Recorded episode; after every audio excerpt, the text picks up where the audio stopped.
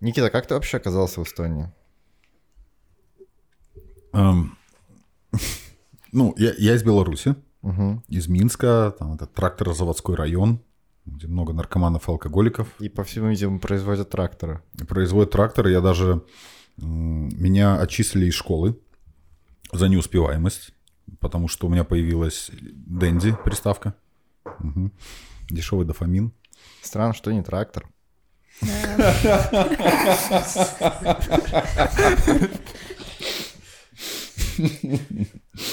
Да, было бы прикольно. Вот. И да, как бы, наверное, такая судьба была у многих ребят. И я даже успел поработать на этом тракторном заводе, сверлил дыр- дырки в тракторах. Зачем в них дырки? Вот Ну, дверь, чтобы поставить, например, там разные какие, способы. какие-то дырки, да. Нам Винтик там крутить. На нас все ругали, что это не дырки, а отверстия. Видимо, какая-то ра- разница есть. Вот, ну окей. У всех Кстати, дырки, у тракторов отверстия. А в чем разница? Он тоже не знает. Окей. Я думаю, что, я не знаю. Можно выяснить, наверное, 21 век. Но- Окей. И, но помимо этого у меня было как хобби компьютеры. И я вот... Поэтому ты психолог. Все логично. Все логично, да. Меня на самом деле интересовала психология, но я никогда не думал, что я буду работать вот психологом. Вот, какие-то там статьи почитать, почему оно вот так, а не вот так, это прям, ну, мне кажется, это всем интересно в какой-то степени. Вот, и, э, то есть я подрабатывал просто на себя, там где-то собирал компьютеры, перепродавал какие-то компоненты. И я на одной фирме установил им три ком- компьютера, они говорят, слушай, мы занимаемся отправкой молодых людей там за границу, вот заполни анкету. Я э, имя, фамилия, адрес, я вообще забыл, что я там запол- заполнил. И мне через м, 2-3 недели звонят, говорят, чувак, собирай чемоданы, ты летишь в Ирландию. Я вообще, я не думал, что так можно. Я думал, что я всю жизнь буду в этом, э, в этом тракторном заводе жить. А И- ты прям там жил? Ну, р- район так называется. Понял. Ну, Какие они оригинальные. Да, да. Вот, я уехал в Ирландию, и в Ирландии в 19 лет мне было. Я там жил лет 8, что ли. Ну, вот там я познакомился с девушкой, она оказалась из Эстонии, мы решили пожениться. Я не хотел уезжать из Ирландии, потому что мне казалось, что там, ну, вау-вау, Эстония, она тогда еще была немножко, там еще кроны были, это был какой-то М. 2005 или 2007. Постсоветское пространство. Ну, вот оно воспринималось такое. типа так, да. И мы все-таки решили переехать. Я удивился, когда увидел, что в Эстонии, получая меньше, я могу позволить гораздо больше, потому что в Ирландии с более высокими зарплатами там и, в принципе, расценки гораздо выше. Вот ты, наверное, расстроился в 2007 Ну, нет. А, да, даже так? Ну, Не, я к тому, что, типа, кризис очень сильно ударил. Ну, ладно, пофиг. Слушай, ну вот я, я Мне в кажется, что он в Ирландии сильнее, наверное, ударил. Нет, в. Эстонии больше всего, ну, одно из самых, типа, жестких. Короче, в Эстонии был прям жестко. Я вообще, считай, как бы про, проскочил, потому что в Ирландии я работал на стройке, и в 2007 году я уехал, и после этого как раз там нач- начался кризис вот в этой сфере. Они там по три дня в неделю работали, и там плохо совсем было. И когда я переехал в Эстонию, поскольку я ну, как-то ну, дружил с компьютерами, я уже искал работу не где-то на стройке, а где-то в офисе. Я нашел вот эм, тестировщиком, и там прям было все круто. Я пять лет работал прям офис, фрукты, какие-то бонусы, корпоративы, все вот это. И это дало мне возможность, ну, стабильная там зарплата, время. Э, Вот тогда я пошел учиться на психолога, просто потому что что-то где-то я там в Ютубе, я сидел, работал за компьютером, на бэкграунде у меня был Ютуб, я там смотрел какой-то трэш на РНТВ про пирамиды, рептилоидов и всю вот эту вот херню. И в Related где-то выскочило видео про гипноз, и оно оказалось не в формате РНТВ, а в принципе, ну, научно обосновали про мозг, про всю эту херню. И я понял, что оказывается это не какой-то там эзотерика, мамбо-джамбо, что у этого есть какое-то обоснование. И меня это так зацепило, что я после этого в течение там года или, может быть, нескольких, я прям целенаправленно начал искать вот эти видео на Ютубе, какие-то обучающие, что-то еще. И, в принципе, у меня, ну, у этого есть название доминанта. Когда ты долго чем-то интересуешься, ты уже, у тебя формируется вот эта доминанта, это как такая тропинка выросла.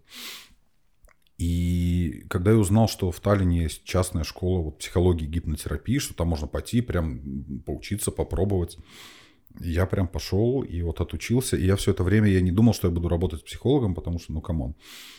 Я там и в школе плохо учился, знаешь. Я говорю, в- э, мне в голову насрали, что я всю жизнь буду дворником. Но когда я понял, что я вот потратил эти там несколько лет жизни, там кучу денег и всего вот это вот, и даже получил какой-то скилл, у меня уже там что-то получается, что сейчас пройдет полгодика без практики, и я это все просто забуду, и это уйдет, для меня это настолько шоком стало, что это перевесило вот этот мой страх идти и что-то заявлять, что я там какой-то психолог, и там что-то кому-то буду помогать. И я начал работать вообще бесплатно, и ко мне приходили просто вот как свободные уши. Приходит Мгм. тетенька, рассказывает, какой у нее муж дебил. Говорит, ой, я так выгорелась, мне так хорошо стало, я к вам завтра приду. Охренеть. Вот, и когда я понял, что у меня уже- Охренеть, в смысле... ну, что я даже слова вставить не могу. То есть это очень у А. меня много ресурса забирало. Что я-то думал, что они там Ага. хотят решать проблемы, а они приходят на меня всю эту херню сваливать. Мгм. Ну, потому что бесплатно. Я бы тоже сейчас сходил рассказать кому-нибудь, как все несправедливо. Э, с- Стендап, стендап, А, ну пожалуйста, вот, да. Вот, опять же, тот самый, тот самый способ. Это еще и платно периодически. И- иногда пиво дают, когда. Пиво всегда дают, а вот платят Ну вот, да. очень редко. И тогда я начал потихонечку брать деньги, чтобы просто отфильтровать вот это все. И когда я понял, что у меня опять очередь там на несколько месяцев, так я потихонечку по, там, ну, регулировал это ценой, и в итоге, опять же, уже начали приходить те, кто рекомендуют, где куда-то меня начали приглашать, кто-то приходит, потому что он меня по телеку там или в интернете увидел. И вот так вот я докатился до такой жизни. Мгм. И это примерно 10 лет вот уже в таком ключе я практикую. Частный детектив. 36. 24. Аминь. Что? Что? А ты работал частным детективом или нет? Почему такой вопрос? Не знаю. Окей.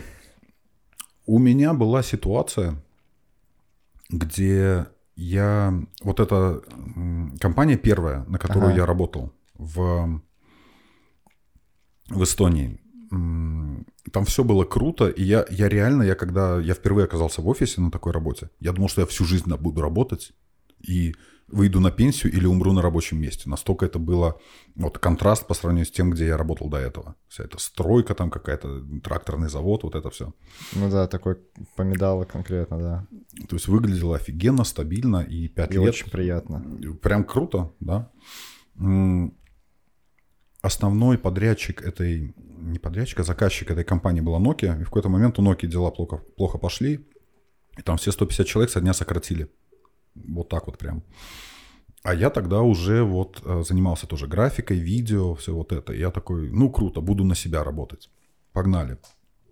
И, ну, это был фейл абсолютный. То есть я, я года, наверное, два, что ли, я пытался что-то с этим сделать. И я понял, что делать видео и продавать видео – это абсолютно две разные специализации, и нужно было через это все пройти. В какой-то момент, то есть я в какой-то момент понял, что я живу на шее у жены, что вот я не зарабатываю, я что-то там пытаюсь, у меня уходит куча времени, это не приносит вообще нисколько денег. И в итоге я вынужден был опять вернуться в работу на офис, на работу в офис. Но пока я вот так вот, как это, как говно в проруби, то, то там, то там, то куда-то я поехал, то что-то мне там заплатили, то не заплатили. К нам даже МММ обращалась, чтобы рекламу делать. МММ? МММ. Вот Та вторая самая? вол- та самая вторая волна, когда они там что-то заказывали. Офигеть. Да, нам сам вроде присылал какие-то там правки и комментарии, потому что здесь снимать было дешевле, чем в России. Ну, он хорошо был знаком с Эстонией. Он тут деньги хранил, говорят. Может быть, не знаю. но- Ходят слухи. Ну, понятное дело, что он не напрямую, не сам к нам обращался, но вот это вот Было бы структура. забавно, я бы не удивился, честно говоря. Вот. И был такой случай один раз, где девушка, с которой мы вместе работали, обратилась, сказала, что я сейчас в другой стране, и я вот подозреваю своего парня, и вот это все. И мы с ней договорились, я уже не помню, там 50 евро или сколько, я должен был приехать в какое-то определенное время и посмотреть, заходит к нему там домой какая-то девушка или нет. А, То есть, если говорить про частный детектив, наверное, это в какой-то степени. Хм. А много вообще на частном детективе можно зарабатывать? Я бы ездил к домам, реально посмотреть. Но это нелегально, А, да? по-моему, да. Поэтому я скажу Слава так, что, ну, типа, я не доехал. А, Ага. Ну, и нет, там... мужская солидарность. Ну, типа, Да нет, вообще из монополии было. Деньги тоже были в монополии, там, ну... это просто, да. Да-да-да, это игра настольная. Я вот сейчас тоже работаю в индустрии видео, и как бы вроде прикольно, но что-то мне кажется, что лет через 10 меня очень конкретно задолбает. Ну, Видишь, да как... мне это норм, типа, мне кажется, это классика жизни. Мне кажется, что я даже смотрю с такой настороженностью на ребят, которые работают в какой-то конкретной индустрии прям типа десятилетиями, потому что мне достаточно сложно вообразить, что человек занимается одним и тем же на протяжении стольких лет. И очень даже, мне кажется, это естественным в сегодняшнем мире, что ребята вот как ты, да, э, IT, потом... э, э, Не, сначала тракторы. Да, Тракторы. тракторы, IT и потом психология. Мне кажется, что это даже естественнее, чем такой стабильный образ жизни, потому что всем надоедает быть в одном и том же. Но есть люди, которые хотят стабильности. Им нравится работать по 30 лет э, за кассой. Там, Да, безусловно. А это опять делать. же про шило в жопе и тех, кто вынимает шило из жопы. Да, это Левин теория. Не, не моя, моего отца. Мой отец как-то сформулировал а, теорему а, по поводу того, что в жизни есть два типа людей. Есть люди, у которых шило в жопе. Есть люди, которые им помогают вынимать это шило из жопы. Как-то очень по-гейски звучит, если честно. Или по скоропомощенски. Да, скорее, я, я больше к скорой, скорой помощи склоняюсь, но Есть люди, которые очень сильно хотят постоянно что-то делать, и Мгм. они типа драйвера, скажем так, э, постоянно драйвят, создают э, суету. Слушай, совершенно верно. И, ну, опять же, на это есть э, объяснение с точки зрения физиологии. У нас в самом основании мозга есть вот этот ствол мозга, где позвоночник крепится к самому головному мозгу. У нас там такие клеточки называются клетки ретикулярной формации. И они Боже, прям... как ты запоминаешь все эти фамилии, вот эти вот все это не фамилия, это название что. Не-не-не, типа... Ну, я, читаю много про это, да. И, ну, не просто читаю, а я прям, ну, у меня пазл складывается. Ага. и вот. Ну, и, вы, и выпендриваться ж как-то надо. Ну да, резонно, Вот, да, да. И они реально накапливают ионы калия и прям выстреливают в мозг, и это наша батарейка. То есть, когда ты с утра просыпаешься, у тебя включаются клетки ретикулярной формации. И вот их количество, их активность – это генетически обусловленный фактор. И бывает так, что вот человеку работа, бутылка пива и телевизор – это нормальная нагрузка для мозга, у него это прям вот то, что нужно, условно говоря. А бывает так, что по разным причинам, вот просто генетически ты родился таким человеком, где у тебя клетки ретикулярной формации, их много, и когда ты просто сидишь и ничем не занят, у тебя начинает формироваться невроз, что-то не так. М. И тебе нужно что-то делать, чтобы эту энергию разрядить.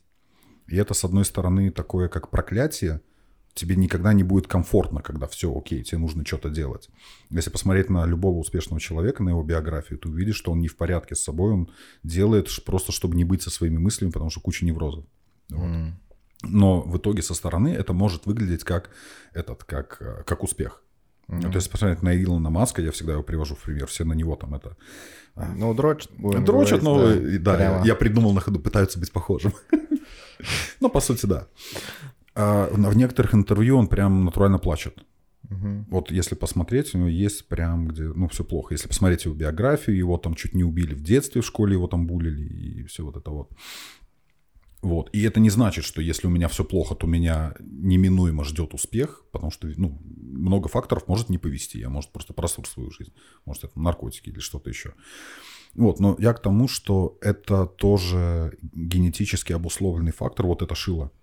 Мгм. И ну, хорошо, что в 21 веке у нас есть куда это шило реализовать, потому что есть да. ребята, которых как ты его там не мотивируй, у него все в порядке. Если у него все в порядке, ему не нужно поднимать эту задницу с дивана. И в 21 веке у нас все в порядке. У нас еда в холодильнике есть, питьевой водой мы моем машины и смываем унитаз.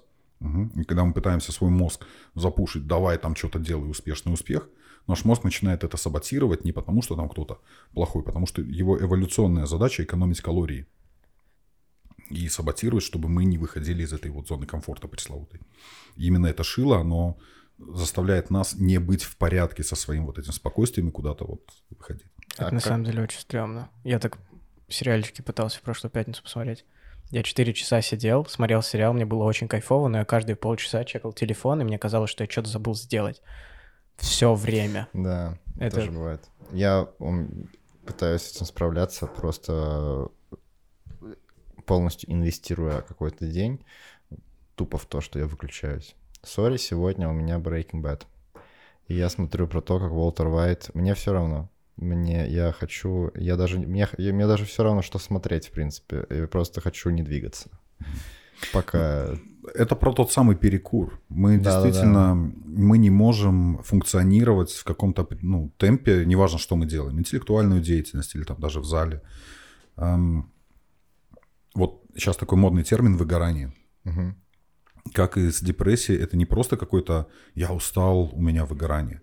У нас вот эти 87 миллиардов нейронов, у них у каждого, ну как, нейрон, у него отростки, и он соединяется с другими нейронами. И вот на конце этих отростков у него как микробензобак, микробензобаки. Там маленькие пузырьки, в которых находятся те самые нейромедиаторы. Тот самый дофамин, серотонин, там гамма-аминомасляная кислота и вся вот эта тема. И они Это что-то на казахском. но фишка в том, что когда мы делаем какую-то интеллектуальную деятельность, даже смотрим сериал, слушаем музыку или думаем там или что-то еще, для того, чтобы мозг работал, он должен израсходовать вот эти вот нейромедиаторы. И можно переработать настолько, что они заканчиваются, и у тебя вот физически закончилось топливо. Вот что такое выгорание. Вот. И по сути, когда ты даже переключаешься с одной деятельности на другую, и у тебя начинают использоваться другие нейронные сетки, мгм, то есть ты, например, я не знаю, там на том же на велике едешь или книжку читаешь, и там и там мозг тратит ресурсы, но он разные области задействует. И это дает другим областям восстановиться. Еще в Советском Союзе термин отдыха означал переключение деятельности. Не ничего не делание, потому что вот ты сидишь, ты все равно мозг крутит одну и ту же пластинку. Это может быть даже более как вредно и чревато выгоранием. Если ты ничего не делаешь, у тебя одни и то же, те же самые нейроны тратят одни и те же нейромедиаторы. Именно переключение деятельности. Поэтому, опять же, если ты занимаешься проектом или у вас там какое-то шоу, у вас там перекур, перерыв или что-то еще, это прям не то, что важно и хорошо, но опять же с точки зрения простой вот химии необходимо. Мгм. Опа. Опа. Вот да, вот. Ну так вот. Да. Ну да. Сори, опять на, на мозг все свел я. Не-не, все замечательно. все же... Так и надо. Ну, окей. Это был план. что еще? Что у нас спросить? Помогите, пожалуйста. Не знаю, мне...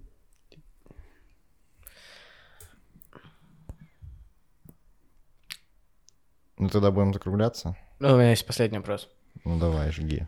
Он, правда, никак не относится ни к комедии, ни, ни вообще ни к чему. Да ё-моё. Короче, человек, который сам не в ладах со своей головой, может быть психологом и помогать другим прийти в лады со своей Блин, головой. сериал недавно очень классный был, «Псих» называется. С Богомоловым. Прям топчик. Там Это да. чел, который психолога, ну, психолог, он Мгм. А, у Короче, него типа нестандартные какие-то там- поехал. Ну, Это тот, который про чистоту сильно. Да, сильно про чистоту. Ну, у него с женой там траблы были, короче, и он весь фильм, он весь сериал сходит, очень классный сериал, советую. Прикольно, можно Он посмотреть. э, психолог, который, типа, весь фильм сходит с ума, прям по-конкретному. Мгм. И э, параллельно ведет практику. Ну, там, Мгм. короче, я думаю, тебе понравится. прям. Прикольно. «Псих» называется? Да, псих. Все очень просто. Прям мощный. Окей. Ам, Окей, пр- правда заключается в том, что человек, у которого все в порядке с собой, никогда в жизни не будет интересоваться психологией. Чаще всего в психологию так или иначе приходят люди, которые, ну, мотив- РНТВ, да. Не, видишь, я на самом деле, я в 12 лет, я помню, что у меня была книжка Фрейд «Психоаналитические этюды», и я ее вот почитывал. Не то, что я там такой умный, потому что мне в 12 лет казалось, что там какая-то какие-то ответы. Почему-то мне, меня вот это вот привлекало. Ну, у меня там родители в 7 лет развелись, ну, куча всего, понимаешь. То есть, так или иначе, люди начинают интересоваться психологией, когда они понимают, что есть какой-то внутренний эмоциональный дискомфорт, и там есть какие-то ответы. Чаще всего при- приходит именно вот через эту тему. И, ну, Я могу откровенно сказать, у меня очень много и комплексов, и неуверенности в себе, и меня там и в школе булили, и родители разведены, и куча-куча всего. Я там в 19 лет уехал в другую страну, там какие-то непо... уголовники, алкоголики, понимаешь, иммигранты. Ну, со дня нужно научиться быть там самостоятельным, потому что до этого я с мамой жил, понимаешь. Вот. А, и, наверное, я всегда так для себя это определяю, что здорово, что это все со мной случилось, но еще раз через это все проходить, конечно, не хотелось. Ну да, такое. То есть хорошо, что оно уже позади, вот как этого товарища, которого там чуть не убили. Над этим наконец-то можно поржать.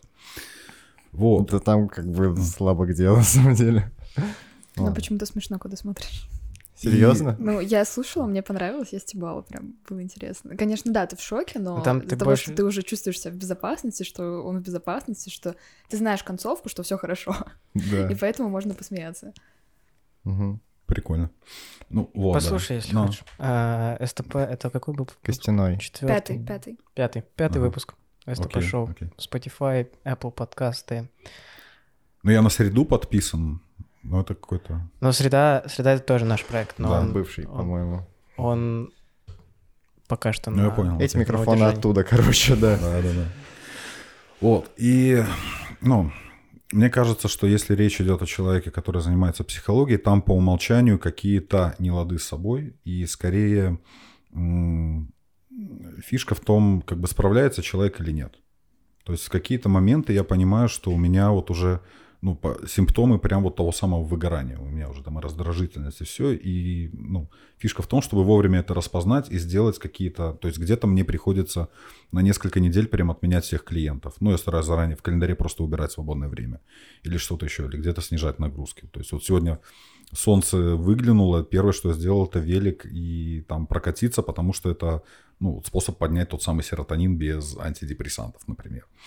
Вот. И идея не в том, что есть у человека какие-то демоны или нет, потому что у нас у всех есть вот эти демоны в той или иной степени. Вопрос в том, насколько глубоко они под ковром сидят, или человек понимает, как бы, э, а- ну, осознает их и что-то с ними делает. И мне кажется, избавиться от них, ну, не получится ни у кого из нас. То есть, опять же, эволюционный механизм, если я всегда привожу такой пример, что, ну вот если представить, я не знаю, 10 тысяч лет назад э, племя, и мы сходили в лес, и у нас на глазах э, волк сожрал Петю. И мы все в крови и в кишках прибежали в эту деревню, и у нас стресс и паника и травма. И мы такие, нифига, мы будем вот эко и проработаем травму, и все будет хорошо у нас. И на следующий день мы пойдем в тот же лес. Мгм. Мгм. Что с нами Да. будет? У волка будет еще один калорийный завтрак. То- Но, кстати, очень резонно, да. Но это вот к чему, что мы психологически, наша психика, прям мозг заточен на то, чтобы запоминать дискомфорт и оставлять его там навсегда, просто потому что это спасало нам жизнь. И вся херня, которая происходит с нами, когда мы маленькие, в течение там взрослой жизни, оно там остается в виде вот этих нейронных связей, и многие приходят, у меня там и комплексы, и то, и другое, и третье, хочу быть свободным и без страхов. Но я всем говорю сразу, что ну, плохие новости не получится.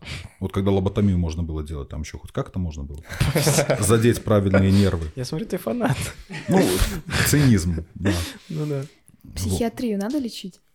Вот я знаю, многие люди, Что? например, Что? не лечат свою депрессию, потому что им выгодно, чтобы она была, им, не знаю, нравится, что себя можно пожалеть. Да. Или они уже привыкли к этому состоянию. Да, есть прям вот есть прям такое понятие, оно прям называется вторичная выгода. То есть как то- если я нашел волшебное слово депрессия, и я вижу, что меня вдруг начинают вокруг меня все суетиться и спасать меня, и мне уже работать не надо, то мой ленивый, эволюционно ленивый мозг скажет, что это для нас доминантная модель поведения, особенно если другой у меня нету. И до тех пор, пока меня спасают, я буду, это будет моя вторичная выгода, я буду сидеть в этой депрессии. Вот, но нужно понимать, что, опять же, то есть часто депрессию используют как вот у меня плохое настроение, значит у меня депрессия. На самом деле депрессия это вот как перелом ноги, это физическое состояние, когда в мозгу сломалась эм, э, серотониновая или там дофаминовая система, когда или нейромедиаторов выделяется мало, но это часто после наркотиков бывает, или рецепторы к нейромедиатору, к этому серотонину. То есть серотонина много, а рецепторов нету, и мозг не может отреагировать на собственный серотонин. Ну и там вот многие критикуют эм, антидепрессанты, но если это прям вот физически поломался мозг, то нету другого выбора. То есть это реально вот сравнимо, сравнимо с переломом ноги. И да, можно человека спасать, можно его спасать всю жизнь, но эм, это превратится во вторичную выгоду, это там можно называть созависимыми отношениями, я спасаю, чувствую себя нужным. Угу. Вот это все. А, человек, который считает себя абсолютно здоровым, ему нужно идти к психологу? Психолог для здоровых людей.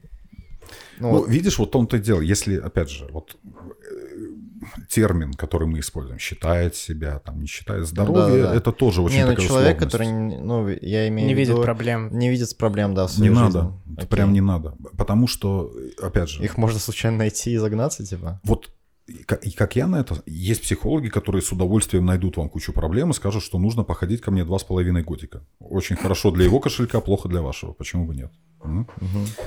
Ой. Что? А, это на улице, сори. А, окей. А, у меня такая позиция, что, ну, и мне кажется, из-за этого у меня все довольно эффективно идет. Когда мне звонят, что вот я хочу привести маму или сына, или мужа, или кого-то еще, я всем говорю, дайте им мои контакты, если им нужно, пускай они позвонят и запишутся. И большинство людей говорят, что нет, так не получится, они не придут. Ну, ну тогда да, что да, вы да. хотите? Как, как вы его приведете за ручку, и я его буду убеждать в том, что проблема убеждать. есть. А у него нет проблемы. То есть банально вот классический пример звонит мама и рассказывает про сыночка. Угу. У сыночка нету девочки, там не учится, ничего, сидит за компьютером. И как бы нам его вот к вам, вот это вот все. Ну а если сыночек просто боится, типа... Сколько лет сыночку? А, ну... 35. А, понял. Он на мамину пенсию сидит, играет в танчики. И я ему говорю, вы понимаете, что у него нет проблемы. Если кто-то сейчас придет и оплатит все мои счета и ипотеку и все вот это, я буду сидеть, пить пиво и играть в танчики. Угу. То есть у сыночка нет проблем, у него все классно. Вы звоните потому, просто потому, что проблема у вас, вам это не нравится. И они настолько не хотят вот брать на себя эту ответственность. И вот начинать этой... создавать проблемы сыночку? Не то... Самостоятельно типа? Именно не создавать, что а. вот я вижу, что у него проблемы, на самом деле проблема у меня, но я не хочу ничего менять, я хочу, чтобы сыночек поменял. И это доходит прям... Ну, понятно. И она говорит, я все загуглила, у вас там на этаже, у вас есть ателье, а у меня там действительно, у меня там этаж, там разные эти офисы, и есть какое-то ателье по пошиву одежды. И она говорит, давайте я ему скажу, что мы идем в ателье, и мы придем, и я вместо ателье зайду к вам, и я быстро выйду, и вы с ним в кабинете. Как будто случайно подстроили. Типа, да, Ой, такой, ну раз я ну, уже раз... тут. Понимаешь? И, Жестко. И мне приходится, ну, здравый Прям смысл. Кейс? Ну, реально, вот такой разговор. Жестко. Ну, понимаешь? Ну, к тому, что да, такое бывает, я там не могу там назвать, что это за женщина, но и причем в том или в ином виде такие звонки регулярно ко мне приходят, понимаешь? Да. Давайте я приведу, давайте вот это, другое, третье. Если у человека нет проблемы, это не моя задача сказать, ругаться на него и ай-яй-яй, там, как же так, надо работу искать. Нет, оно начинает меняться, человек начинает трансформироваться, вот это модное слово трансформация, только в момент, когда у него кризис. Если кризиса нет, если у него все хорошо, если ему оплачивают еду там с маминой пенсии, эти танчики и все вот это, нахрена ему меняться, у него все есть. Только когда вместо дофамина я начинаю получать тот самый адреналин, Адреналин включает у нас в мозгу специальный механизм, где нейроны начинают выделять НГФ-белки, и на эти НГФ-белки другие нейроны начинают выпускать отростки, и это формирует новые нейронные связи, mm-hmm. то есть новые мысли и новую модель поведения. О, Только в момент кризиса. Поэтому, когда говорят, а как бы вот мне вот без кризиса, мы эволюционно так устроены, что без кризиса не получится. Нам прям анатомически необходим кризис, чтобы пошел адреналин, чтобы включился вот этот НГФ-механизм. А, а ты мам этих не приглашаешь? Я им всем говорю, что лучшее, что Может, можете сделать, это приходите сами. Они... У меня все в порядке. Охренеть. Офигеть. Да, у меня все в порядке, это вот у него проблем, давайте его... Ну, вот. Последний вопрос задам. Да. У тебя татуха? Да. Смайлик. Две. Расскажи про смайлик. Ну окей, на самом деле это замаскированный смайлик. Эм, видишь, у него один обычный глаз, а другой типа улыбается. Это на самом деле точка с запятой. Да, похоже на точку с запятой, да. Вот. Ну, это символ, был такой прям флешмоб. Один чувак, который хотел покончить жизнь самоубийством вследствие депрессии, он это переборол и сделал себе тату точку с запятой. Это символ, что моя история еще не закончена. Это не точка, а точка с запятой. И мне так, ну, там много людей как бы это превратилось в флешмоб. Мне так понравилась эта идея. Я как раз вот, э, ну, у меня есть татухи, мне нравится это все. Мгм. Я стараюсь не, не использовать свое тело, как и здесь, и там набью, какие-то осмысленные. Вот. Мне эта идея настолько понравилась, что я вот позвонил э, своему знакомому мастеру, и мы это сти- стилизов- стилизовали под смайлик. Ну, себе напоминание, что чаще улыбаться надо. М, Вот. Классно. Но там вот этот смысл вложен. А во Это второй, круто. который космонавт. Ну, тоже тут. эм, есть такая теория треугольник Карпмана. Не? Э, Для слушателей. Окей. Не для себя, для слушателей. Конечно. Такая идея, что мы... Мне для друга. что у нас э, мы переключаемся между тремя ролями. Это жертва, требователь, если ну, там более-менее понятный перевод, и при- жертва, спаситель и требователь. Вот самый классический пример, не знаю, э, жена приходит вечером домой с работы и начинает готовить там суп своему мужу. А суп пока кипит, надо еще пыль вытереть, и там другое, третье. Но на самом деле она это делает не потому, что она альтруист не для мужа, а потому что она в конце награду хочет получить. Она хочет, чтобы ее похвалили, чтобы получить тот самый дофамин.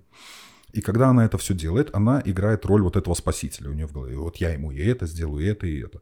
И когда открывается дверь, у нее дорогой, кушать подано, она переключается в роль требователя. То есть я все готовила, я хочу, чтобы он пришел, сел, пожрал и сказал мне спасибо, это лучший борщ, блин, в жизни, в мире. Ну, ее дорогой 8 часов там или сколько на работе играл роль спасителя, зарабатывал деньги, и он за... устал, короче. Мгм. И он не хочет ничего там, он хочет 15 минут на диване посидеть. И когда он приходит, говорит, дорогая, я это устал, я посижу на диване, она из роли вот этого требователя, я требую награды за свою работу, переключается. А? Чубле. Да. Дима, спасибо. Да, да, она Спасибо. переключается в роль жертвы. Ясно. Я, для кого я тут все это делаю? И муж, услышав это, он херачил на работе. Он тоже переключается в роль жертвы. Я купил этот диван, я на нем не могу посидеть. Понимаешь? Да. Вот. И я когда увидел этот механизм, и это меня настолько как бы... Мне кажется, для меня это вообще был переходной момент, когда я понял, что это, психология — это не какие-то там, знаешь, абстрактные вещи, вот как любят это преподносить, чуть ли не. Меркурий. Вот эта вся херня, да.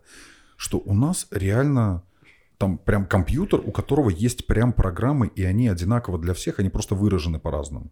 Вот меня настолько это поразило, что, ну, вот люди приходят, я им как бы, ну, не какую-то ж я с ними магию делаю, я им, им объясняю, что ваш мозг так устроен, не муж плохой, не вы там, что оно вот так вот, и вам нужно увидеть этот механизм в себе, чтобы вы могли его как бы идентифицировать и оверрайдить, если использовать такой термин. Вот, и тогда у вас как вырастают новые те самые нейронные связи, и вы вот трансформируетесь, эволюционируете отношения, там, свою жизнь. Вот, мне настолько это понравилось, мне, в принципе, нравится, не знаю, космос, космонавты, скафандры, не знаю, у меня как фетиш какой-то. Вот, и я что-то ходил-ходил, у меня прям сложилась такая идея, вот этот треугольник и космонавт. Я просто что кашусь, у меня такой же космонавт абсолютно на вид. А, серьезно? Да. Ну, Класс. типа, Ну, это да, это вот эта классическая фотография, где он в камеру смотрит. Да. Но у меня это было как-то более рандомно. У меня... Ну, короче, у меня есть подружка, которая занимается татуировками. Можно сделать промоушен, да? А Медуза Аня, лучший тату-мастер в городе, всем приходите. Это все запикано Вивер Тату, лучший тату-мастер в городе. Все пишите. Тоже, тоже. Так вот, а, у нее проходил стажировку парень с Филиппин, и он до этого никогда никому не делал татуировки. То есть я пришла к ним на студию, он рисовал, и он такой, хочешь набьем? Вот, мы набили. У меня такой же космонавт. Ты легка на подъем. Доверю кусок своей кожи тому, кто ни разу этого не делал. Ну, ну так, а, типа, у него Аня была, которая за ним смотрела, если что, подправляла. Поэтому... А, Тут зачеркиваем. Ну да, ну. Короче, спасибо, что пришел. Большое. Очень Спасибо, что круто, позвали. Очень круто посидели, очень круто пообщались. Очень много Выводы. информации. Выводы какие сделали. Перекур тема. Э, Если хотите сэкономить на психологе, приходите на СТП. Э, Шутки э, и вообще юмор классная тема, но поосторожней с ним есть подводные камни. Никита очень классный чел. А, э, Спасибо. очень важна дозировка во всем. Да, передоз всего. Возможен. Даже Да. хороший кокаин может быть вполне хороший. Не, ладно. Наркотики вредны. Наркотики плохо. Конечно. А, вот. Про, про шутку, вот про... а, мне сейчас пришла идея в голову. А, возможно, те вещи, которые причиняют физическую боль, они будут вызывать негативную реакцию всегда, неважно в каком мире мы живем. Вот как про изнасилование, там, убийство, что-то еще.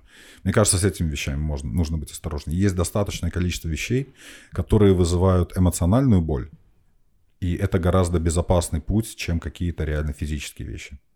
Вот Да. мне прям созрело такое Мгм. правило, не правило, но если хочется быть на более безопасной стороне, если там присутствует физическая боль, то, может быть, ее можно как-то смягчить, пересмотреть или как-то. Ну вот, на вскидку такая идея. Вот. Там самый сок-то в том, что на сам... он никого не насиловал. Его хотела засудить женщина за то, что он ее изнасиловал. Причем та- да не, там не- подводка не она, просто. а мать ее хотела, чтобы... Да нет, Да, смысл-то вообще не в шутке, Там смысл в с- подводке. смысл вообще, там Смысл в то, изнасилования что- даже рядом не было. Там Мгм. очень смешно то, что они делали для того, чтобы доказать. Типа, Мгм. Сма- Окей, э, смотри, давай, раз уже коснулись этого. Давай. Ам, У всего должна быть прелюдия. Да. Ты приходишь на тренировку, тебе нужно немножко размяться, подвигаться. Там секс тебе нужно немножко, ты не можешь там сразу прийти, там, «Эц, там погнали. Не, ну можно, Вот, кстати. Ну можно, но В да. этом тоже есть определенный шарм. Есть, да. Ну, Окей. Будут те, кому это не понравится. Те, кто не соглашались, типа, в автобусе, например, че ребята тоже. Я бы удивился. Вот. Ну, понимаешь, всегда будут те, кому не нравится, да. А бывают те, кто будут тебя пытаться засудить. Кстати, в этом случае это, наверное, будет правильно. Ну, наверное. Вот, э, я к тому, что даже, ну, если посмотреть, э, Это про жопу или уже? а реально бы, э, вот когда я сейчас вспоминаю какой-то, я не знаю, последний стендап, который я смотрел, это, наверное, женский стендап, у них там пару месяцев назад вышел всего. Когда они говорят про какую-то вот эту скользкую тему, они сначала, вот, ну, у вас же было такое, или у вас же были такие мысли, или там, вот, вот скользкая тема, но типа давайте попробуем. То есть вот эта маленькая фраза, что сейчас будет что-то э, на грани, может дать, опять же, вот с точки зрения там, психологии или нейрофизиологии, может позволить мозгу как-то адаптироваться и уже настроиться на эту волну, вот буквально несколько вот этих секунд. М. Потому что если вы сразу выходите, человек выходит на сцену, зритель, он немножко в настороженном состоянии вообще. Понравится мне, не понравится, про что он будет судить. То есть мы не отслеживаем эти мысли, но пока мы, пока комик не начал говорить, мы, у нас к нему еще нету какого-то ну, доверия, особенно если он там ну, малоизвестный. Если человек какой-то, по сути, пока он меня не рассмешил, он для меня не комик. Пока он меня не рассмешил, он какой-то там чувак. И если выходит чувак, которого я в первый раз увижу и говорит мне э, там изнасилование, я хотел пол- получить, блин, э, прикольно провести вечер, а тут ко- мне всякая херня в голову лезет, то я встану и выйду. Если меня немножко рассмешили, пошутили, и потом уже, когда я хихикаю, мне подсовывают вот эту шутку, она мне, может быть, зайдет гораздо лучше. Ну. То есть нужны предварительные ласки. С сексом отличная аналогия. То есть какие-то вещи, которые не получаются сразу, можно после нормальной прелюдии прям замутить. Опа. Опа. Да. Зафиксировали. Да. Отложили. В Но мы вернемся. Да. Ребята, которые нас слушают, вам там приятного остатка дня. а, Или начало. Или начало, да. Или, может быть, это была ваша прелюдия. Кто знает, к чему-то. Или все уже закончилось. А, В общем, а, Пост, постфактум. постфактум, да. А, В общем, а, да, я думаю, что это было круто, очень интересно. Никита, Спасибо. очень хочется увидеть тебя на сцене. Возможно. Или хотя бы в такое. зрительском зале. Или хотя бы зрители среди школьников таких. Тебе Никит такой, метр девяносто два. Не, я, я люблю папу, я- поржать, Я, я, еще люблю. папу позову своего. Ты позовешь своего. Отдельный, отдельный ивент можно захерачить. Да. Почему нет? Для пап. Да. СТП для пап. СТБ для пап. Родительская комната. Детская комната. Не, у нас будет родительская. У нас будет родительская, да. А Это супер метод. А это мы суп, мы суп туда посадим, суп будет шутить шутки для Никиты и э, наших отцов. А мы будем... Категоризировал. Ну окей. Не, ребят, я это за, за любую движуху. Круто, да. Круто. Спасибо Круто. большое еще раз. что пришел. Э, Лия, спасибо тоже, что пришла. Да. Мы, правда, с тобой еще тут будем сидеть. ого-го. Никуда не отпускаем. Да, тебя никто не Это была только Все еще не прелюдия. отпустила. Да. Вот, да, все, спасибо, да. Да, спасибо. Да. Спасибо вам, ребята. Не, не болейте всякими депрессиями, не употребляйте наркотики, смотрите СТП. Да. Да, и вообще Всех можете, да, еще можно при, при... Вообще с СТП можно делать жить кучу здорово. разных вещей. Послушать, посмотреть, можно прийти, уйти, пошутить, рассказать друзьям. Подписаться. Подписаться. Написать Лайк. понравился ли вам подкаст. Да. Спектр широкий. Выбирайте, ну, все что угодно. Но будьте хозяевами в вашей жизни. Только вперед. Только вперед. Ауф. Аминь.